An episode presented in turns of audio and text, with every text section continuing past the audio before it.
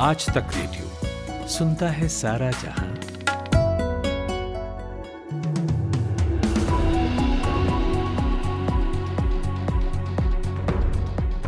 Good evening शाम चार बजे के पाँच मिनट पॉडकास्ट में आपका स्वागत है। मेरा नाम है खुशबू कुमार। भाजपा ने आज सोनिया गांधी के खिलाफ इलेक्शन कमीशन में शिकायत दर्ज कराई है। दरअसल सोनिया गांधी ने 6 मई को कर्नाटक की हुबली में एक रैली की थी।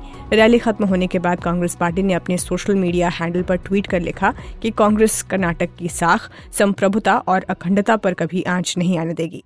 इसी बयान पर भाजपा का एक शिष्टमंडल पार्टी नेता अनिल बनुली के नेतृत्व में आज चुनाव आयोग से मिला और सोनिया गांधी पर कार्रवाई की मांग की।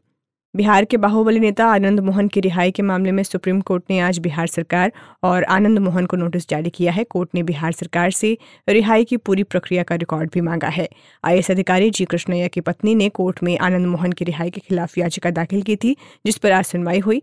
हालाँकि जी कृष्णैया की पत्नी की याचिका पर सुनवाई दो हफ़्ते के लिए टाल दी गई है।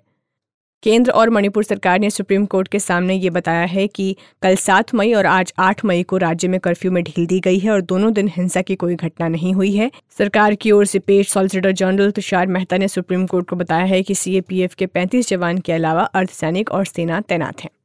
भारतीय कुश्ती संघ के अध्यक्ष ब्रजभूषण शरण सिंह की गिरफ्तारी के लिए दिल्ली में पहलवानों के धरने का आज सोलहवां दिन है। आज किसानों का बड़ा जत्था जंतर मंतर पर पहलवानों का समर्थन करने पहुँचा।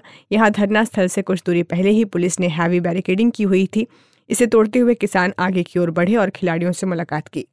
शराब नीति मामले में दिल्ली के पूर्व उप मुख्यमंत्री मनीष सिसोदिया की न्यायिक हिरासत को 23 मई तक के लिए बढ़ा दिया गया है। सिसोदिया को दिल्ली की राउज एवेन्यू कोर्ट में आज ईडी मामले में पेश किया गया था। उनकी न्यायिक हिरासत आज पूरी हो रही थी। राजस्थान सरकार ने मणिपुर में फंसे छात्रों के लिए इंडिगो एयरलाइंस की विशेष उड़ानों की व्यवस्था की है। आज सुबह पहली फ़्लाइट में 36 और दूसरी फ़्लाइट में 46 स्टूडेंट्स इम्फाल से कोलकाता के लिए रवाना हुए। इनमें से 26 स्टूडेंट्स ढाई बजे इंडिगो फ़्लाइट पकड़कर कोलकाता से जयपुर के लिए रवाना होंगे और शाम पाँच बजे जयपुर पहुँचेंगे। पच्चीस स्टूडेंट शाम साढ़े छः बजे के करीब इंडिगो फ़्लाइट की मदद से कोलकाता से जयपुर के लिए रवाना होकर शाम आठ बजे के करीब जयपुर पहुँच जाएँगे। बाकी स्टूडेंट्स अगले दिन जाएँगे। मानहानि मामले में बिहार के उप मुख्यमंत्री तेजस्वी यादव के खिलाफ आज अहमदाबाद मेट्रो कोर्ट में सुनवाई हुई। कोर्ट ने 202 का समन जारी किया है। इसके तहत अब शिकायतकर्ता को सबूतों के साथ कोर्ट में पेश होना होगा। इस मामले की अगली सुनवाई 20 मई को होगी। दिल्ली की तिहाड़ जेल में गैंगस्टर टिल्लू ताजपुरिया की हत्या के मामले में दिल्ली हाईकोर्ट ने जेल प्रशासन को कड़ी फटकार लगाई है और इसे पूरी तरीके से अस्वीकार्य बताया है। हाईकोर्ट ने जेल प्रशासन से पूछा है कि जब घटना सीसीटीवी कैमरों में दिख रही थी तो उसने इसे रोकने के लिए कोई कार्रवाई क्यों नहीं की। इसके साथ ही दिल्ली हाईकोर्ट ने जेल प्रशासन से तिहाड़ परिसर में चार चाकू बरामद करने को लेकर भी सवाल पूछे हैं।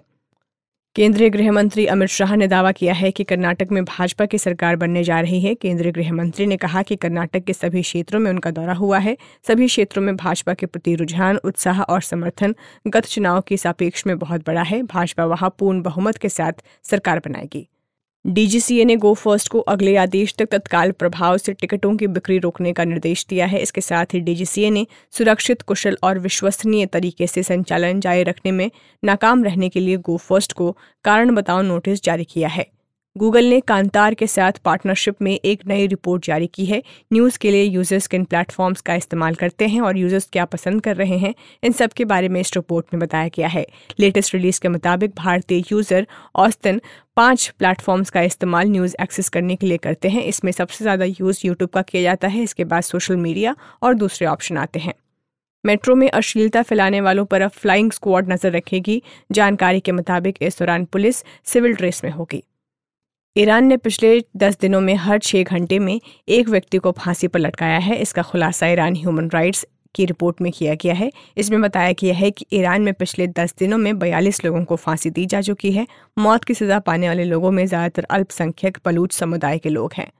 पाकिस्तान के प्रधानमंत्री शहबाज शरीफ ने कहा है कि पाकिस्तान तहरीक इंसाफ के चेयरमैन इमरान खान की ओर से मेजर जनरल फैजल नसीर और दूसरे इंटेलिजेंस अफसरों के खिलाफ सबूतों के बगैर आरोप की अनुमति नहीं दी जाएगी और न ही इसे स्वीकार किया जाएगा। ट्विटर पर शहबाज शरीफ ने लिखा है कि मामूली राजनीतिक फ़ायदे के लिए पाकिस्तान आर्मी और इंटेलिजेंस एजेंसी को बदनाम करने और धमकियाँ देने का इमरान नियाजी का तरीका बेहद निंदनीय है। तो ये आप सुन रहे थे शाम चार बजे का पाँच मिनट पॉडकास्ट। आपसे मुलाकात होगी कल सुबह दस बजे के पाँच मिनट पॉडकास्ट में। तब तक के लिए नमस्कार। आप सुन रहे हैं आज तक रेडियो।